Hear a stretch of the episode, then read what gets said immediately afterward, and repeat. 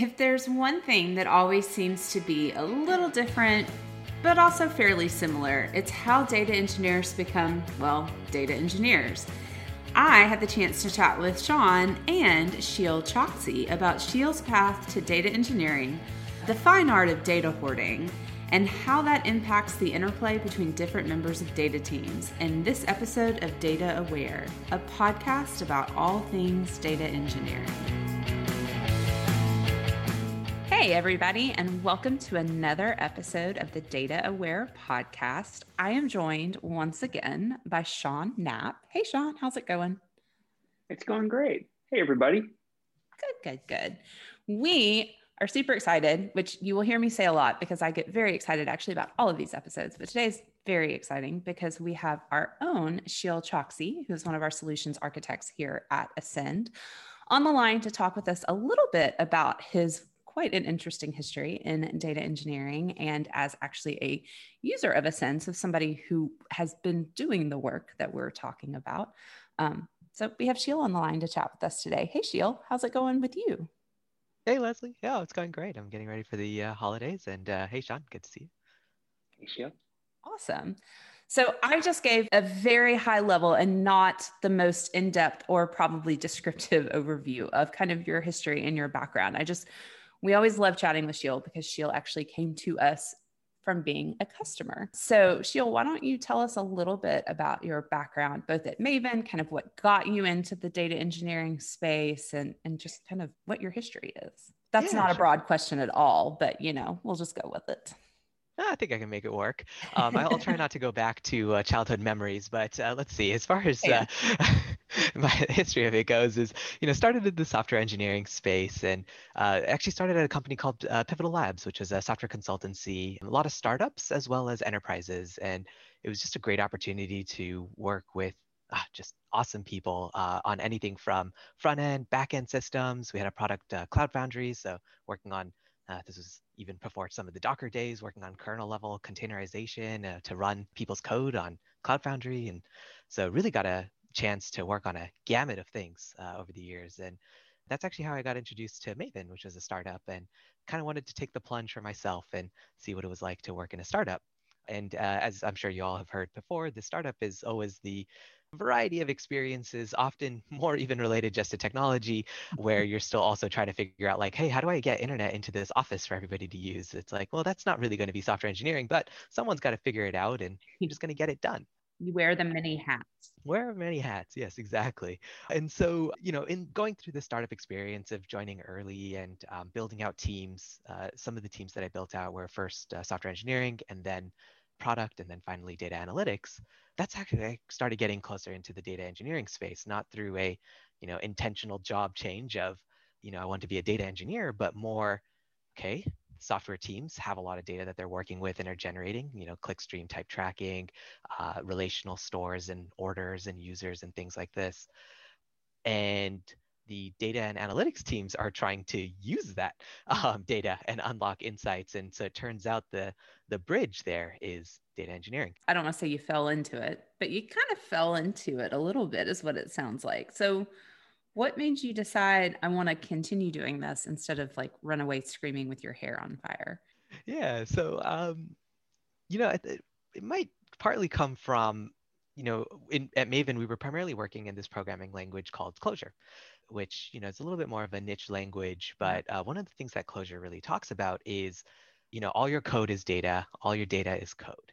And really, the the point of that sentiment is saying that the more that we can bring down into the data layer, um, even in a, in a programming language sense, the more flexibility we have, the more structure that there is, the more isomorphic, let's say, um, that everything can become.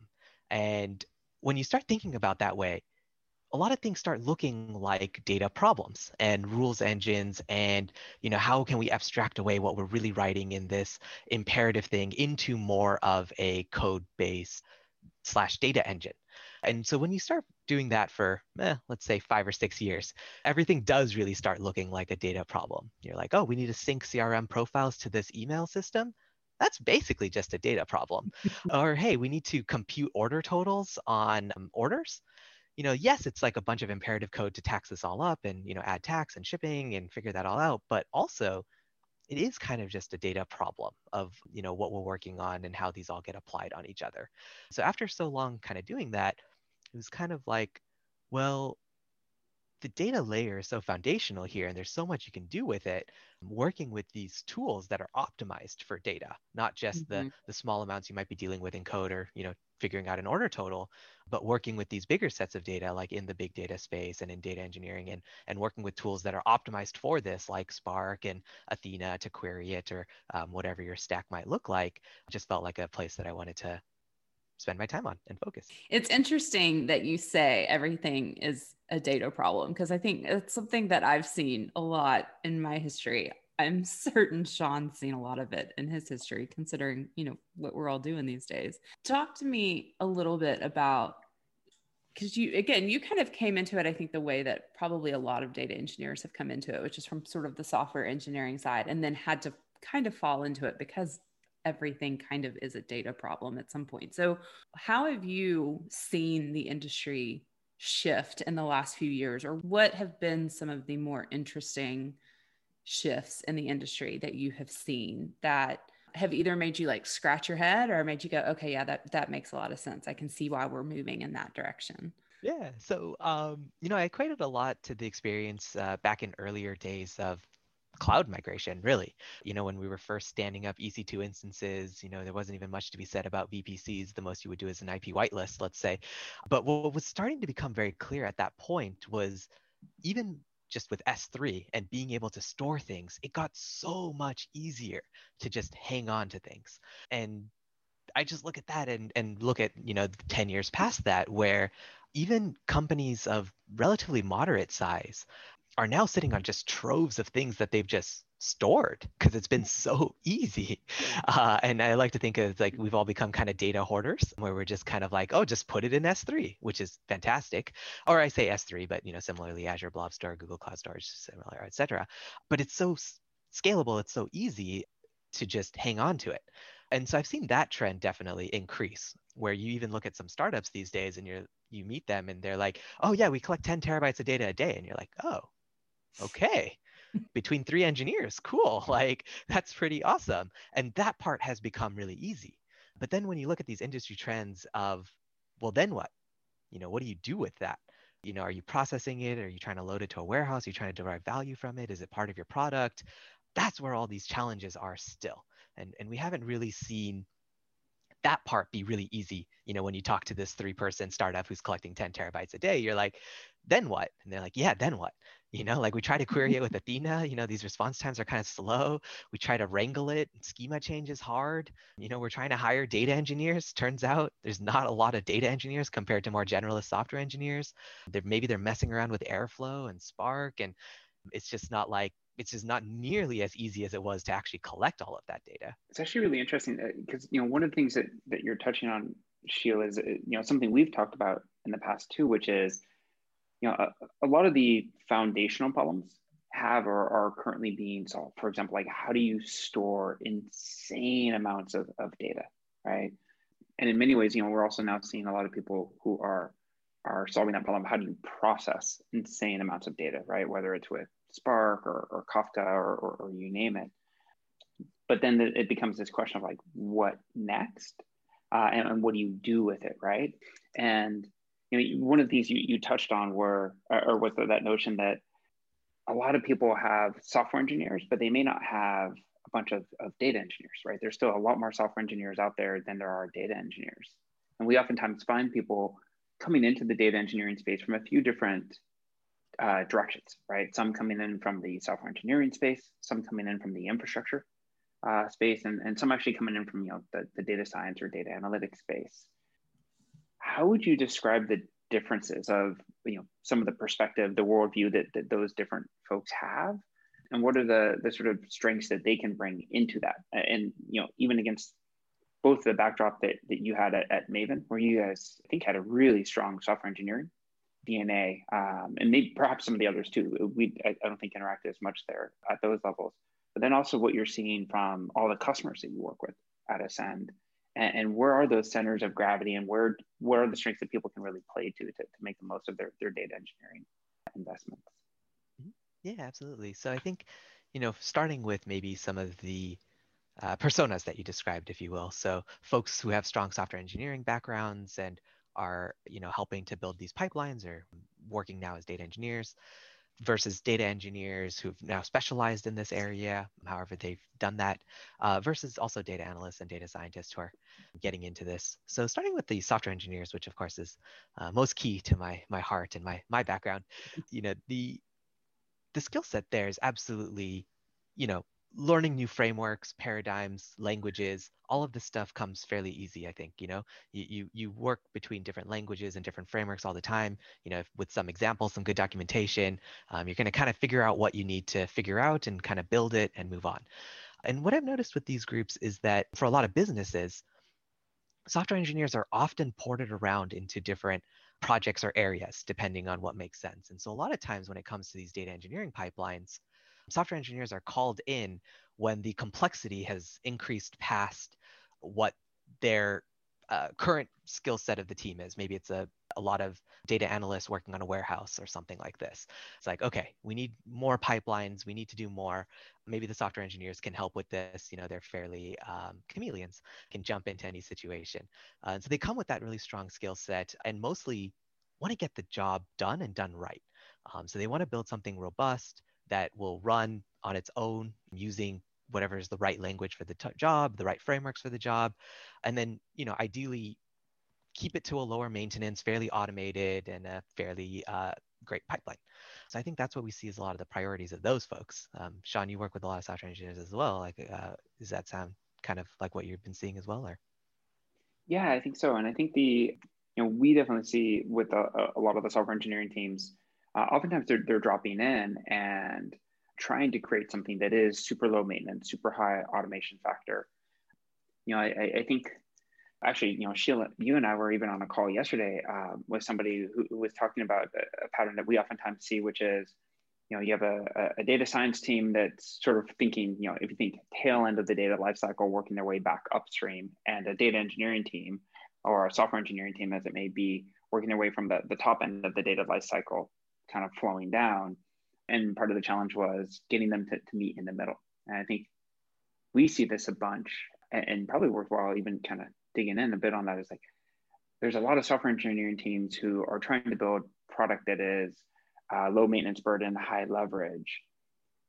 But one of the big shifts that we also are seeing is they're trying to do that where then the data science, data analytics uh, team can actually self serve on top of that and, and trying to get to meet all the way in the middle becomes hard right? Because you're not going to necessarily get a bunch of those other teams the, the data science team to still go write really complex things uh, with a ton of code on top of a platform that the engineering team necessarily builds because some of those tools are still pretty raw.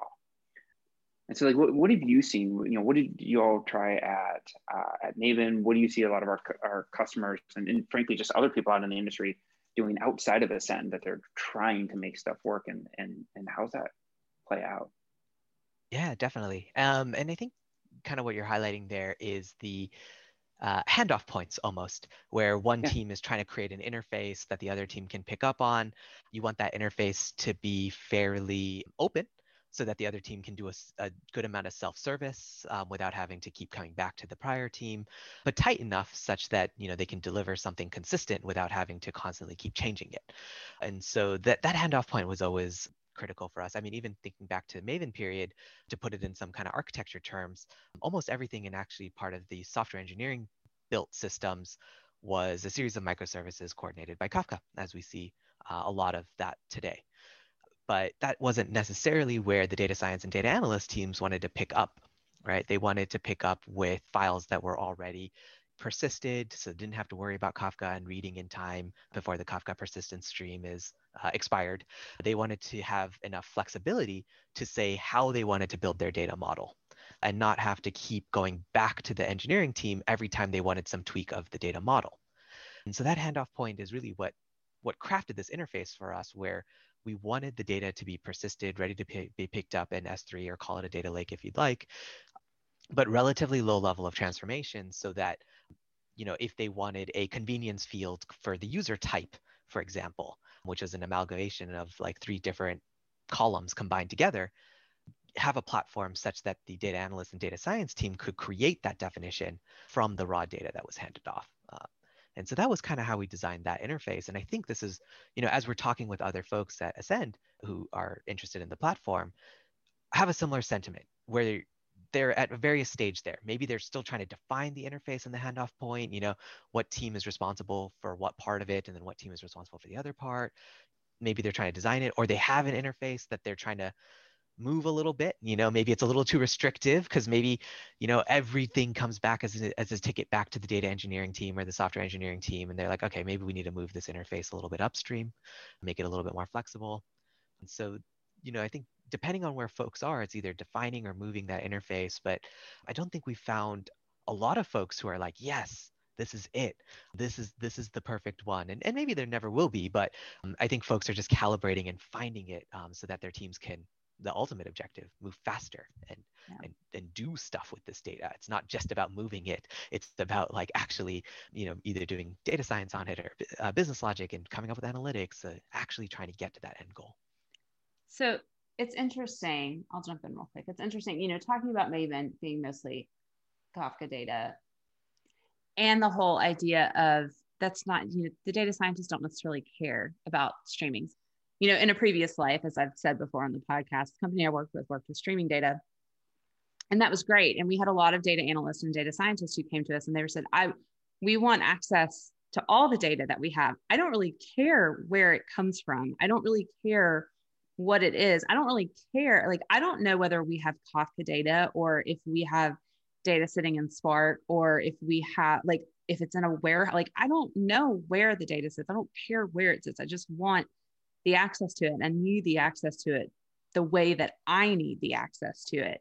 And then on the flip side, we talked to the data engineering teams. We go, I can't even get my Spark pipelines built. I can't, I don't know what you want me. Like, there's no way I'm looking at, you know, K streams or Flink or any of that stuff right now because I can't even get the Spark based pipelines out to the people that need them and that data out to the people that need them. in a, you know, timely fashion where there are companies out there that are built on streaming data.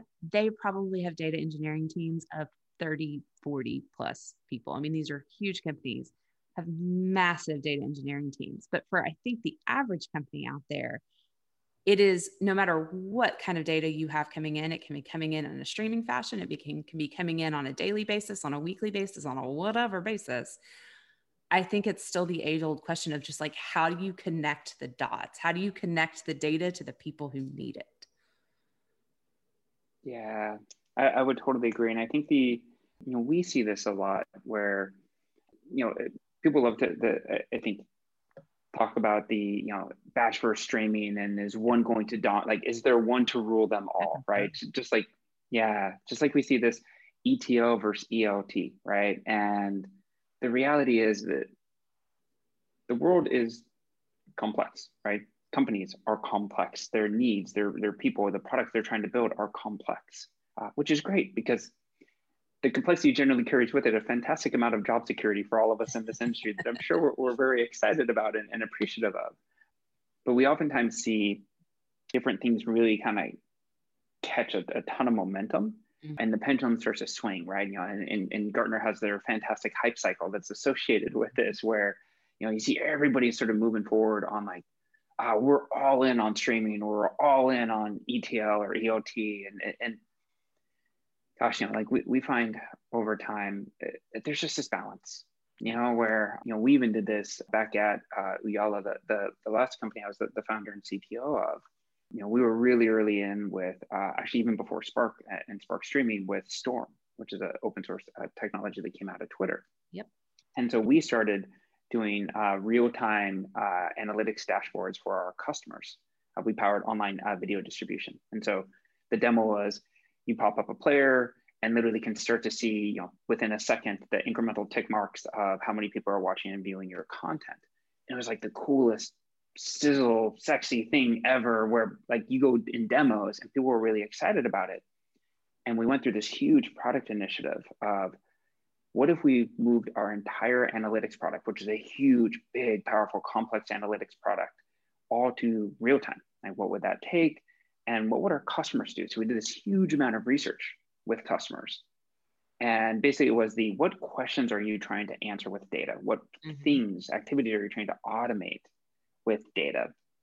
And what we found was there was still a very small component of what they were trying to do that needed and actually necessitated real time data, as many of the things they were going to do had a human in the loop, right? It was, oh, I am going to go like publish a different piece of content or invest more in this strategy that as a result the, the latency was so high that the need around real-time data and, and actually was less than the desire for deep levels of historical data for more complex analysis. Yeah. Um, and that doesn't take away from the, the, the need for streaming. It just means you kind of need both.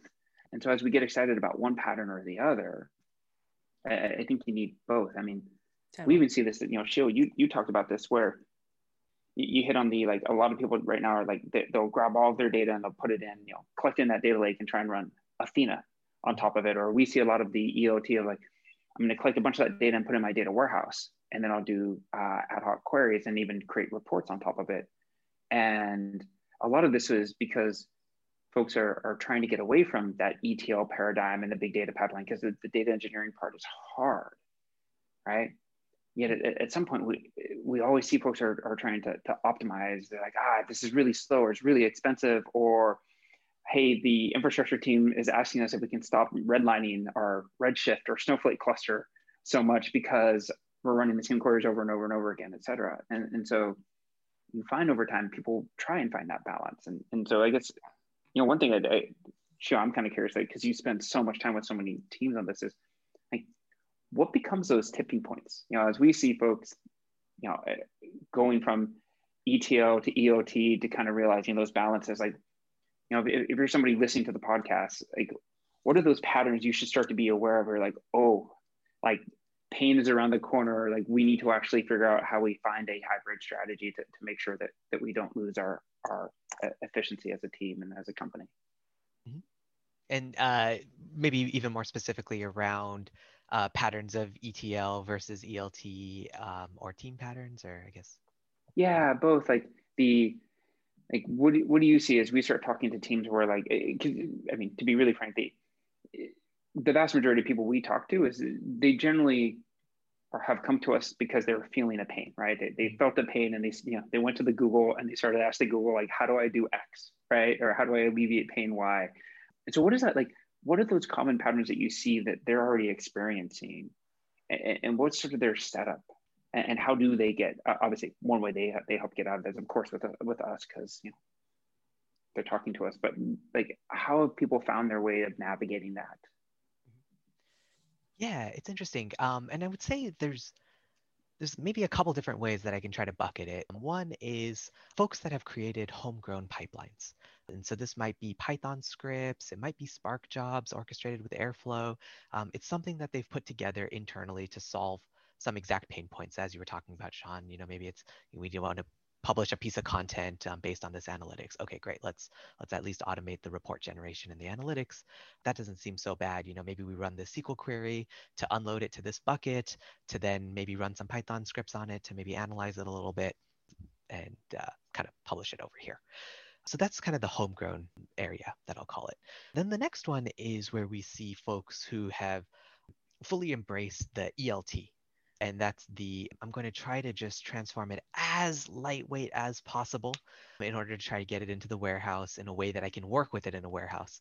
It turns out there's some nuance in those words I just said of as lightweight as possible and how it fits into that warehouse. Like, you know, for example, if you're working with a warehouse that doesn't necessarily have the best JSON support, then maybe you do a little bit of upfront translation to try to break that apart and your ELT has become a little bit of an E little mini let's not talk about it hidden tlt um, and uh, you know that kind of uh, warehouse centric world and sql queries uh, and then you typically need something to help you start transforming that data because it does come in very very raw in that case. So for example making page views into sessions making an order fact table from the raw orders things like this. And so then you might be doing some sql and some tools to automate the sql processing and materialization you know, whether it's something again homegrown or maybe using something like a DBT or something like this. And then that's kind of the second world that I would say we see a lot of folks in. Uh, and then the third world is some hybrid approach of the first two that I just mentioned with some amount of partners or vendors mixed in there to help you um, facilitate those parts. So maybe it's still a homegrown scheduling system, but maybe you're trying to use uh, you know, DBT to try to run the actual queries um, or, or maybe you're trying to use a you know a, a, a bigger partner or a vendor um, to automate even more of it but then there's still some homegrown side things that just do a couple webhooks on the side or something like it. And I'd say like the tipping points that we typically see here from these folks is that on the homegrown scripting side, oftentimes we see a lot of folks with just plain Python scripts or pandas or stuff like this, and they just outgrow it um, due to scale and or complexity. So either the amount of data that's being piped through that pipeline is too much and the scripts need to be upgraded to something like a Spark, and now you're really paying into the, the deep technical of the data engineering space. Or the one that people often forget about is the types of data um, grow in complexity. So it's one thing to say page view data comes from a thousand page views a day to now, you know, 10 million page views a day. It's another thing to say we have 250 different front end events being tracked how do we wrangle this and push it through? Each one might only be 10 events a day. So it's not it's not the uh, volume of events that's crushing you it's the variety of events that's crushing you. Um, so that's typically what we see starts breaking down in those kinds of pipelines. And and i shouldn't say breaking down but dangers that lie that would require further investment i should say. And then on the other side of it when we start getting into this elt world we typically see two breaking points there as well. Ah, I said breaking points again. We typically see two lurking issues there. Uh, one is the level of customization that's required in the EL um, starts becoming more complex. So for example, the out-of-the-box Salesforce adapter that you tried to use can't handle more than 50 custom fields, and your business happens to have 150 of them. So now you're like, okay, wait, hang on. I need to write my own EL. And then you realize at some point, wait, hold on, I've just done ETL. Uh, and so that can be one breaking point there. Um, and then the other that we, we start to see there is uh, more complex business use cases. So pushing into the data science, Leslie mentioned this earlier, like, uh, you know, I just want to work with that data. I don't care where it came from, but I need it in the way that I need it. Um, and that's not necessarily in a warehouse if you're trying to run a bunch of uh, machine learning algorithms on it. Um, you actually probably want it more in a data lake and stuff like that. Um, so now you end up with this paradigm where you've used maybe an out of the box adapter, you've put it into a warehouse. Um, maybe you're writing a bunch of SQL queries to transform it into a format that you want, but then you want to do even more with it. You want to run machine learning algorithms on it. And you're like, ah, okay, well, now maybe we need to get it out of the warehouse. Or maybe you try to use some warehouse solution that lets you run machine learning algorithms on it, like, you know, like trying to run Redshift through like a SageMaker or something like this. Or you end up actually wanting to create into more open formats and try to get it into a data lake so that you can then run clusters against it and things like this. So I'd say that's the one that we often, or the two different areas that we often see in that paradigm as well. And then of course the third paradigm of mixing partners or vendors in intersperse and all of that same same sort of uh, trade-offs, um, just maybe a little bit more out of your hands. As you encounter like a bunch of different implementations, maybe a fun question, hopefully not uh, not too controversial, well maybe a little controversial. What is one of the patterns that you see people having adopted that they regret the most? like the thing that seemed like a really great idea at first and then you're then they're like wow we have to get out of this stat yeah that's interesting you know on the one hand we've got we, we've got ones that are um, become quite proprietary uh, so they've invested quite a bit into like a proprietary um, etl system and uh, in order for them to do anything, it requires this huge upfront migration cost so that they can break out the code into just more basic like um, Python or Spark code or something like this. And now, now that they've invested years into it, it's like, okay, well, who's going to spend years unwinding this and, and getting us out of this um, uh, vendor? Um, so that's that's definitely one that we see it quite often. I don't know if it's the one that we see the most, but we definitely see the most sadness around it where you know it's just like oh no like this is a really tough situation to be in and uh, we don't really like, know how we're going to do about it yeah yeah well i feel like those are always like the interesting ones because you can then end up in these cycles right where you you lose that release early and often often sort of benefit of you find these teams then right and then they're like oh my god this is so painful. We can never morph this thing. We have to just build a new one from scratch. And then like that new one from scratch oftentimes they're trying to do like the next gen of it but that can then go take a year or two and by the time that thing's live oh my gosh like it's already dated too.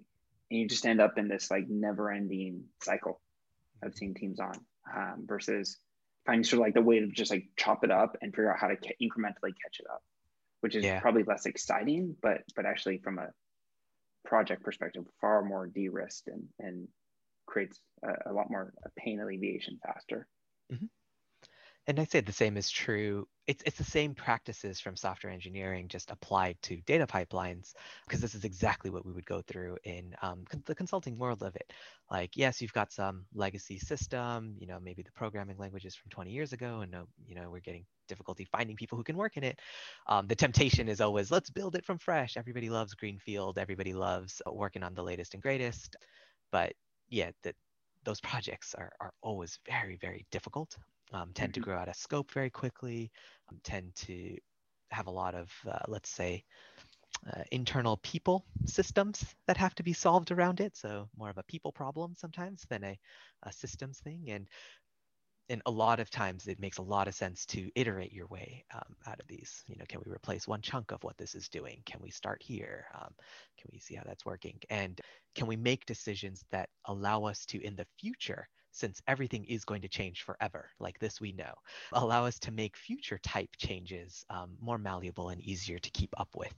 Uh, so um, I think this is why we see such excitement around microservices. Call it a buzzword or call it the wrong choice for a lot of companies if you want. But the reason there's a lot of um, genesis around it is because it's solving a lot of these, or let's say it's solving or it promises to solve a lot of these things where you know, one of these services is getting pretty out of date. It's having a lot of trouble keeping up. Let's replace that one service without scrapping the whole system. Yeah. Yeah. It's funny because uh, we used to always have the saying where like it, it's, I think it's a fool's errand to try and build product and build technology that has zero debt, right? Because you get diminishing returns on, on trying to make sure that your system never has debt. And so the, oftentimes when we think about the, the, the, benefits of microservices is we used to have the saying that um, debt compounds linearly across microservices and exponentially within a service. And so the bigger your service gets, the more complex it is, whereas you can keep that, that debt and that, that sort of risk of, um, of sort of future pain far more compound or far more, more compartmentalized if you have well-designed interfaces and, and, and a microservices model where you can blow up that service. And as long as you can adhere to that same contract, you can implement it differently. And it, it makes you more flexible as a team and it de risks a lot. And it's funny because when we think about this from a data engineering and data pipeline perspective, we're like a solid five to 10 years behind as a, as a, a field, right, a, a, of engineering where things aren't very modularized. Things aren't, uh, you know, far more sort of malleable in the sense of I can write part of you know one microservice in Python, another microservice in Java, and they can still talk to each other, right, over gRPC or, or Thrift, right? Today, data pipelines are, are far more like that equivalent of the monolithic binary uh, that just the Frankenstein that was just like constantly evolved and tacked onto over the course of like the last five years. Yeah, and uh, and to your point, the interfaces are very low level, right? The, a lot of times the best we've done is um, I will write it to this S3 bucket on this path uh, at, at, this time every day, and and you can start your pipeline over there. And well, as we all know, there's a lot left to be desired there from an interface perspective uh, on on doing that handoff point. What I am excited about, though, is this progression of taking these software engineering principles that a lot of the community has rallied around over the past 10 years and bringing that to data pipelines. So, you know, starting with earlier teams where it's like, oh, yeah, the only test we run is in the production pipeline that checks the validity of the data. And if not, it aborts everything.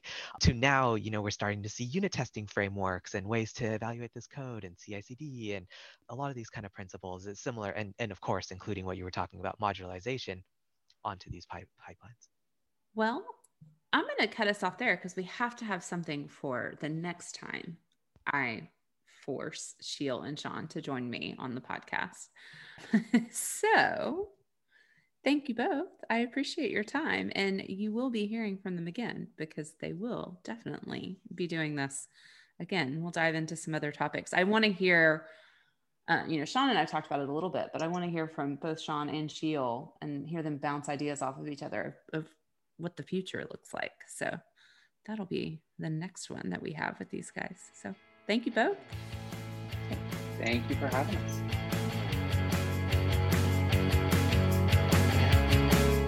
There you have it, folks. Between his history actually building the data teams and being a data engineer, and now his work with a variety of companies to help with their data engineering efforts, I always, always, always learn something when I chat with Sheel, and I hope you did as well.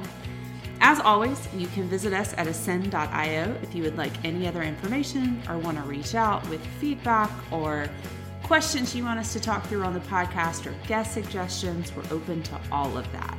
We love to hear from you. Welcome to a new era of data engineering.